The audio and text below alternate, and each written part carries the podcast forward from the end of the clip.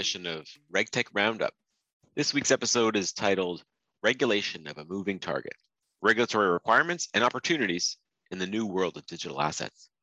Brought to you, as always, by the Canadian RegTech Association. I'm your host, Paul McCrory.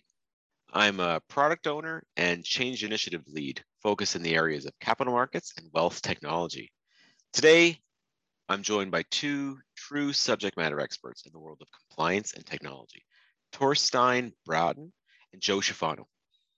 Together, we're going to explore regulation of digital assets. We're going to talk about, while it's a novel instrument, many of the traditional regulatory, regulatory approaches still apply, particularly when it pertains to the client. That said, the space is evolving rapidly, and there are opportunities for revisiting some of the regs and the techniques used to apply them. Torstein recently joined BitBuy as the head of regulatory affairs and chief compliance officer. BitBuy was recently approved with the Canadian Securities Administrators as a restricted dealer and regulated marketplace for crypto assets in Canada. Torstein was previously the COO and CCO at Instinet Canada and Instinet Canada Cross. Prior to that, Torstein was the CCO at BMO Capital Markets and CEO and CCO at TriAct Canada Marketplace. Torstein recently was a member of the Ontario Securities Commission FinTech Advisory Committee and currently is a member of IIROC's Crypto Asset Working Group. Torstein has three decades of experience in compliance, risk management, and capital markets. Joe brings 20 years of experience to Eventus Systems, where he partners with client stakeholders, champions their needs and concerns, communicates regulatory trends, offers insights to maximize effectiveness, and helps compliance and supervisory staff build best-in-class surveillance and monitoring capabilities. He most recently served as Deputy General Counsel at, and Global CCO at Tower Research Capital, where he led the global compliance team for this proprietary trading firm with 30 trading teams and activity in over 80 electronic markets globally. Earlier in his career, he was vice president on the New York Stock Exchange legal team and held front office roles in supervision and compliance at Barclays Capital and UBS Securities. Guys, thanks for joining. Torstein, Joe, I'm really looking forward to this. Um, so, really, from your bios, it's no secret you've been in this game a long time.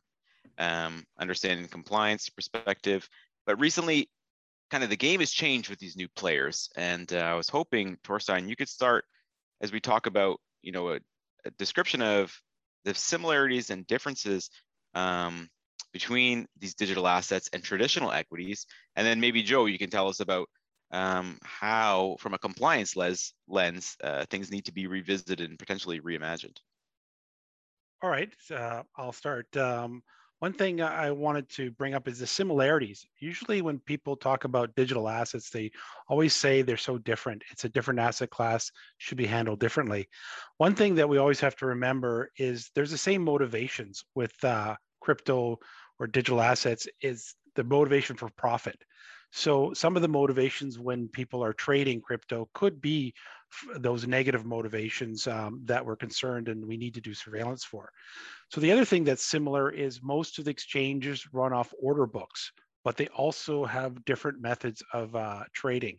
But the traditional uh, access by a, a, retail customer, we on an order book or uh, trading with a liquidity provider. So trading with a limit order or a market order.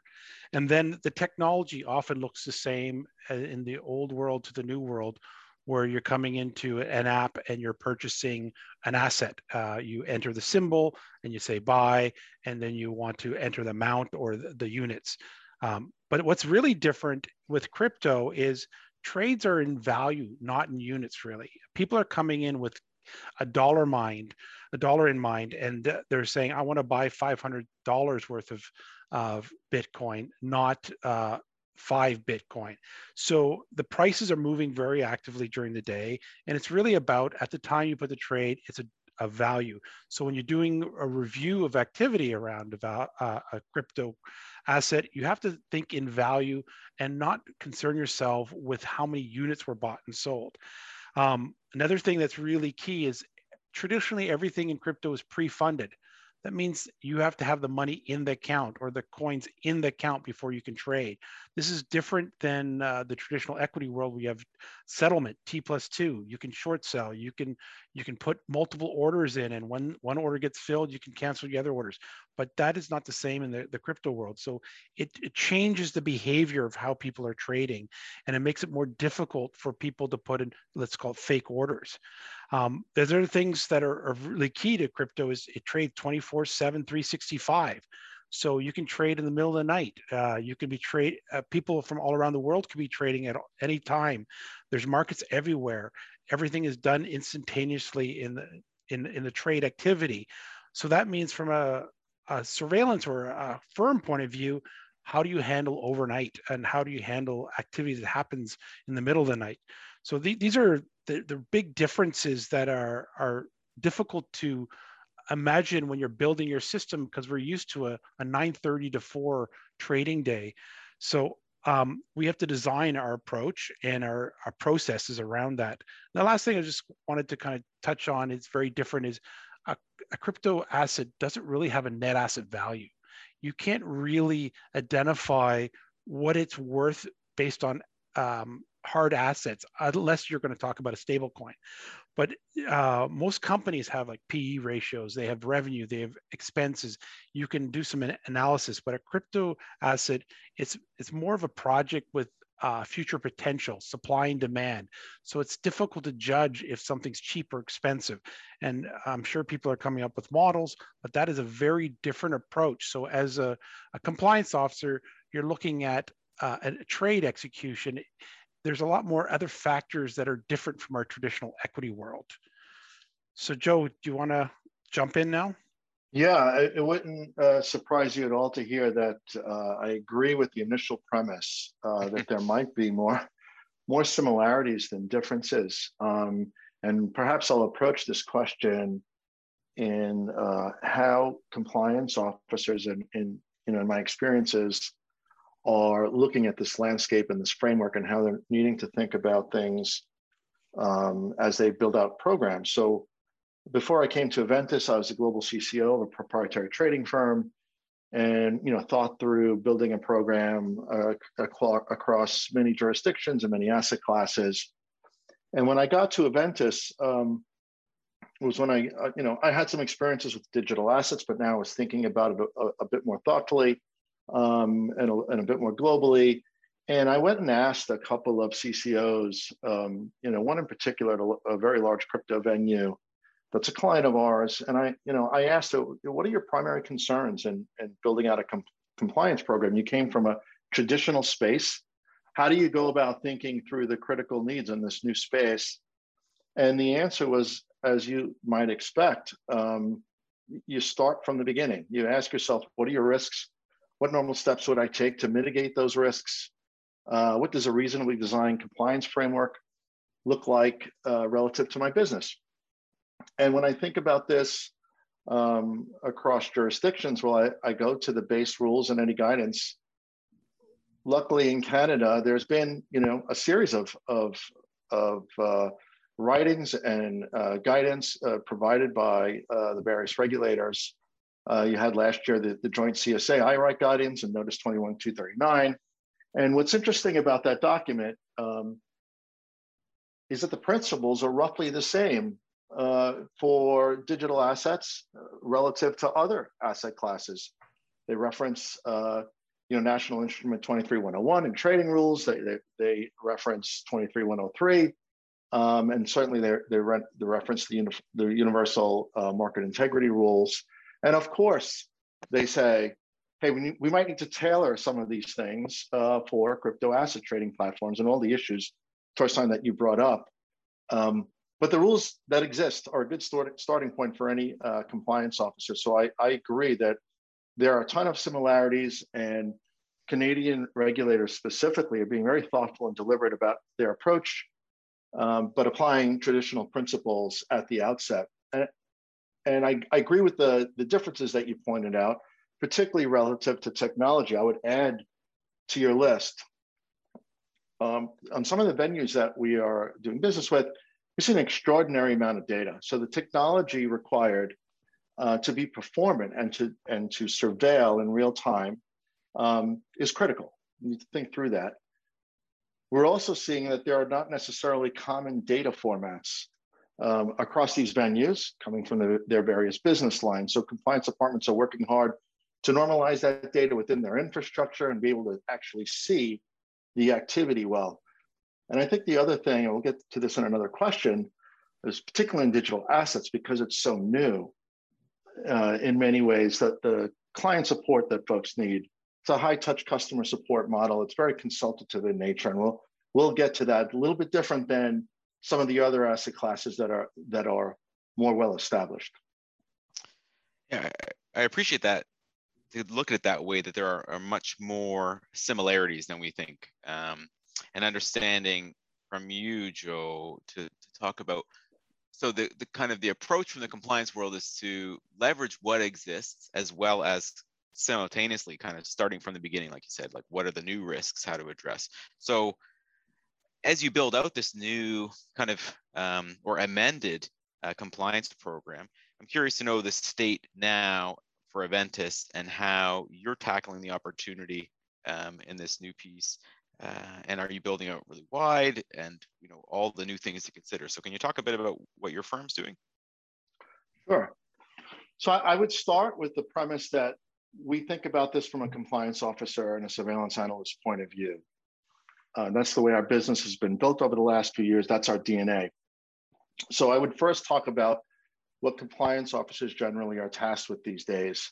In my mind, it's no secret that compliance teams in the last few years uh, have been tasked with maximizing their resources, both human and financial, and relying more and more on technology to meet their mandates.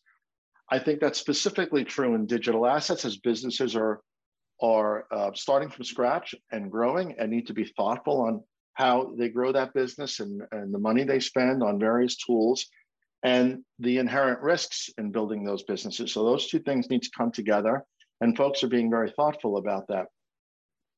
Getting into a, you know a bit more specifics there, you know, and you're taking that step in, uh, forward with the digital assets business. Generally, compliance officers are thinking about four verticals at a very high level. They're thinking about KYC and AML.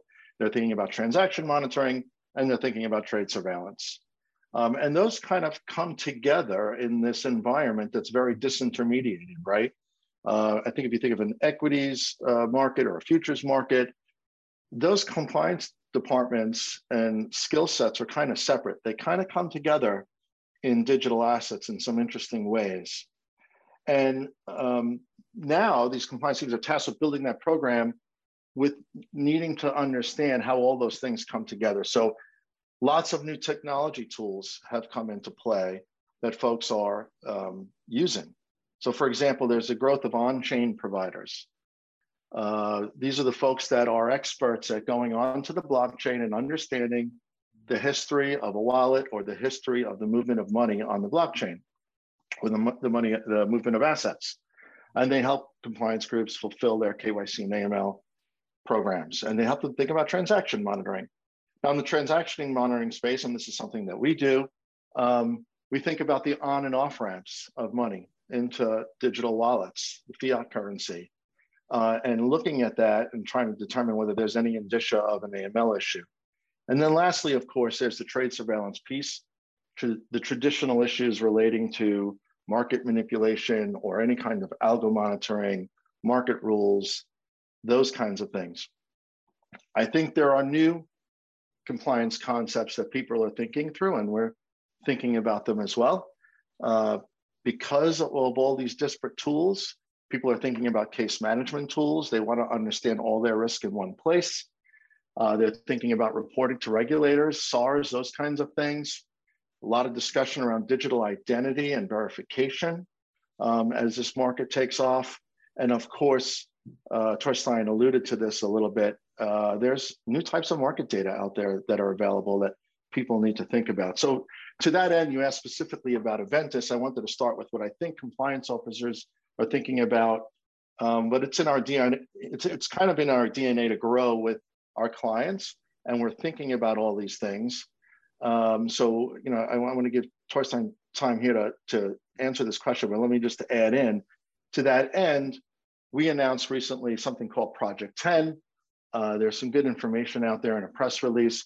We're working closely with uh, two firms, TRM Labs and uh, Bene, travel rule Solution, and an on-chain uh, surveillance provider, and thinking through how to think about risk across those verticals. And a quick example of that would be what do you learn about a digital wallet in the KYC and AML space that informs how you uh, how you calibrate your reviews or your procedures when it relates to transaction monitoring and trade surveillance. So that's just a, a simple example of that. Uh, so I'll, I'll, let you, Torstein uh, chime in on this question. So I think that the best way to describe um, how we use our tools is that we have to have eyes on all of aspects of our business, and that's uh, a compliance and supervision view. So when you're talking about the tools for a new asset class, there is uh, something like the blockchain. You have to actually uh, you can't see the blockchain. You have to buy an application. You have to analyze it. So we needed to um, engage with various partners. Uh, so we we use a, a, blockchain viewer. We can trace back where the coins came from. We can trace where the coins are going based on an address. We can do investigations. So we have to have eyes on what our customers, who we know, what they're doing, where the uh, um, coins came from. There's always a challenge when it comes from um, a far distant location of various wallets. Where did it originate? If it goes through a service provider, but that's something that is essential is to know what is happening with the the cryptocurrencies that your your clients are are trading uh, uh, outside of your platform and when they bring them back in because you don't want to have what you call tainted coins or you don't want to have your clients sending to tainted locations. The second thing is when they're doing activity on your platform you have to be able to have all eyes on what they're doing there. And that's where we selected Eventus to uh, survey our marketplace. So we have a, a, marketplace that operates an order book, and our clients, which are known to us, are entering orders onto that book. And we needed a tool to uh, uh, enter in criteria to decide if everything that we see is appropriate.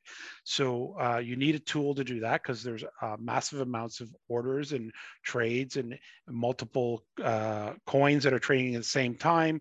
You want to be able to put that together. And then um, since this trades 24 hours a day, you need to package that up. And every day you come in the next day and review the previous day's activity. So that is a traditional compliance um, approach, but uh, all the tools have to go through the full life cycle of onboarding a client, um, bringing their fiat currencies in, uh, trading on your own internal um, platform marketplace, and then when they have bought a crypto a coin and they want to send it somewhere else, there's something called the travel rule.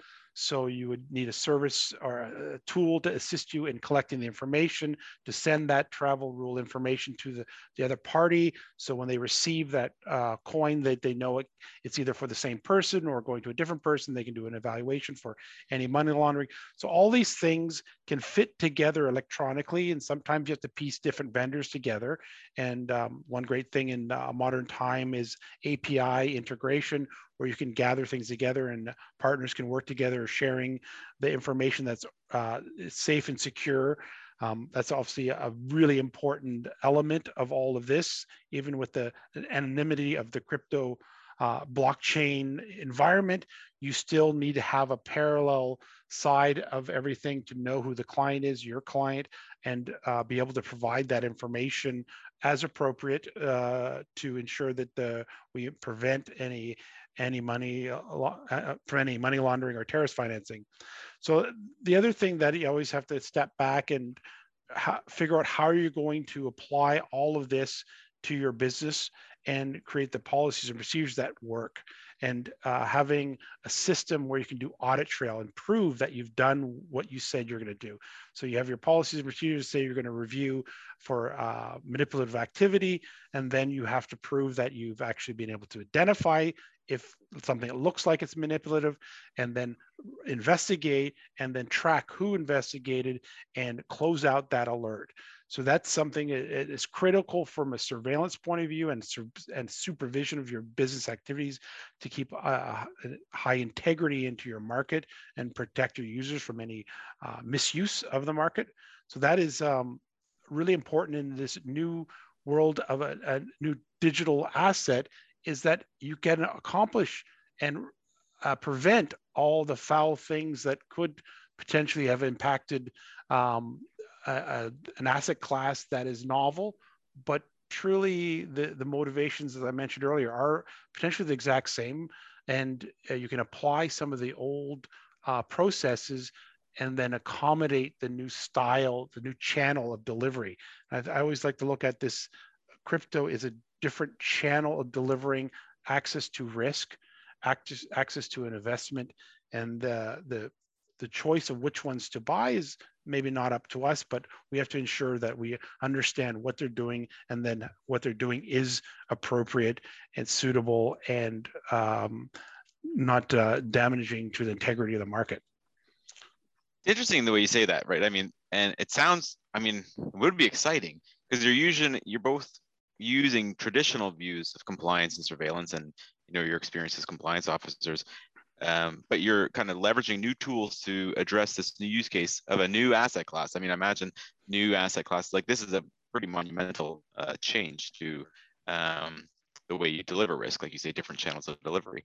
Um, so i would imagine it's exciting uh, how you guys feel but um, the, the last thing I want to get into in this in this podcast is understanding kind of future proofing and what requirements you know, as we move forward or as the world moves forward um, with digital assets, what requirements are need to go deeper? I know you talked, Joe, about the four pillars, and you talked about how using these tools to address like traditional views, Torstein. Um, but Torstein, maybe you can start saying from the BitBuy perspective in the landscape, what are the like of these pillars? What needs to go deeper?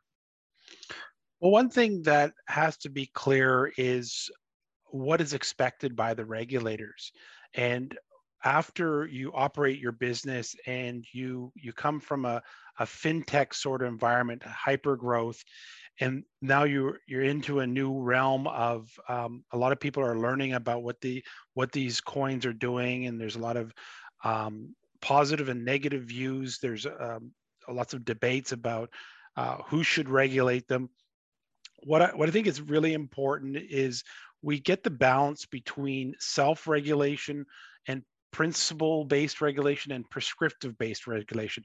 Those are three areas that we we as an industry have to be able to kind of divide up uh, what parts are going to be very prescriptive and what parts are, are all of the firms going to do differently but follow nice proper principles and then how much can we self-regulate um, right now you would say uh, around the world it's it's highly self-regulated. We don't have any sros per se but we are self-regulating ourselves because it's a good business practice. But the people that get outside of that um, are going to get identified over time. And that's why we're going to get more of that prescriptive and principle potentially principle re- regulation.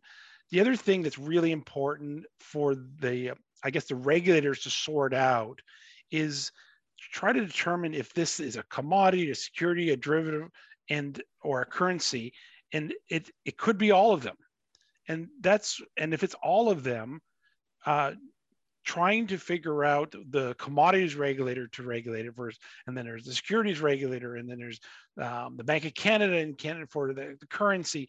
There they have to somehow find a way to either work together, not divide and conquer, but work together to ensure that the operation of a business that's offering one product that could have four different views um, can operate within a regime of regulation and, and feel comfortable that they can meet expectations.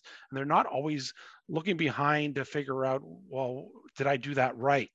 Um, they have to get some sort of comfort that that if we we believe we're doing the right thing that it actually we can measure it. Um, then the, the last thing is to kind of accept um, that this is not going not going away. I think there's always this impression that uh, the governments are going to step in and make this go away. Uh, it's uh, the old analogy, the horses out of the barn type sort of situation. This is rampant um, around the world, and this is a large, almost two and a half trillion dollar asset class that is going to be used by many different people in many different jurisdictions. And the probably the most appropriate thing for um, the regulators is to come up with ways that they can work with the product versus in some jurisdictions they seem simply want to just call it illegal uh, or um, try to ban it. And that doesn't seem to be the way this is going to work well with them. Uh, so that is the, the, the future state is to accept i mean hard to hard to tell a regulator to accept that this is a this is a a product that's going to be pursued by the general population and then try to work with industry to find out how we can best protect um, investors from all those bad behaviors and to support them in the positive uh, way to ensure that um, there's some sort of licensing so you can exclude people that are bad actors that there's some sort of like uh, license or registration, there's uh, audits of some sort, there's uh, um, anti-money laundering um, efforts, and all those traditional processes integrate in well. So I think that's a, a general theme. It's more about getting everyone on the same path. Right now, it feels like we are um, very split as a as a global community on where we want to go on this. That that's interesting. I, I want to get your piece on this show too. Based on that, it sounds like you know, as you drive in this dynamic world and want to go deeper on the pillars that you've you know outlined before, it sounds like there's still a lot of um, advice from a global perspective, as Torstein's advised. You know, so what do you do from a tech perspective, from an Eventus perspective, or in the tech space or a servicing tools perspective? You know, with kind of working at one end while the other end is still uh, yet to be defined. Yeah, it's a fair. And we're basically dealing with a new um, transformational technology while trying to build a business um, or build a compliance program with the existing um, principles, existing regulations, uh, and existing tools, and in some cases, some, some newer tools. Um, I think Torstein said something that that's worth you know repeating. This is not going away. Uh, when the internet first came out, uh, you know there was you, would be surprised to know a real push to slow it down, or not. Uh, it, there was a lack of understanding of what it was. Uh, was it a separate category of some sort? I don't think anyone first uh, uh, understood initially that it was simply going to embed itself in our daily lives. Um, and once it once that uh, got going, it got going. And another interesting point I heard recently, I won't take credit for it, is that there there's a younger population out there that's gr- grown up digitally native. Um, and as they get older and they have control, you know, um, and as they vote and as they participate in business, um, the world is moving in that direction. Um, so as compliance officers, we need to do, do the best we can with what we have to do this in a safe manner and work closely with our regulators and that sort of thing. So I just wanted to, um, you know, agree with Torstein on that on that point.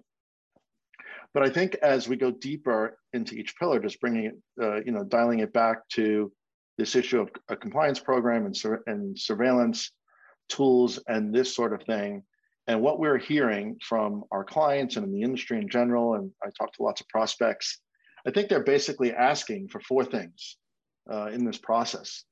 They're asking for better technology. They're asking for best in breed tools. They're asking for better process, which means, and Torstein alluded to it, interoperability, APIs, flexibility, automation, those sorts of things. And they're asking for expert guidance because of the newness here. They want to do this in an appropriate way together with regulators um, because there is a general understanding that there are some concepts that need to uh, move with the technology.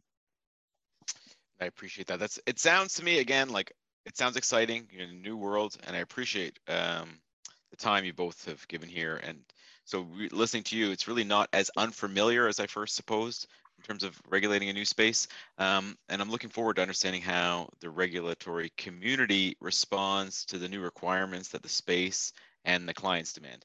And as you said, you can use this as an opportunity to revisit our traditional outlooks um, on compliance and surveillance. Uh, so again, thanks to you both. Um, this is going to be on our podcast website, and you can keep up to date with the Canadian Reg Tech Association podcasts and upcoming events uh, through the website.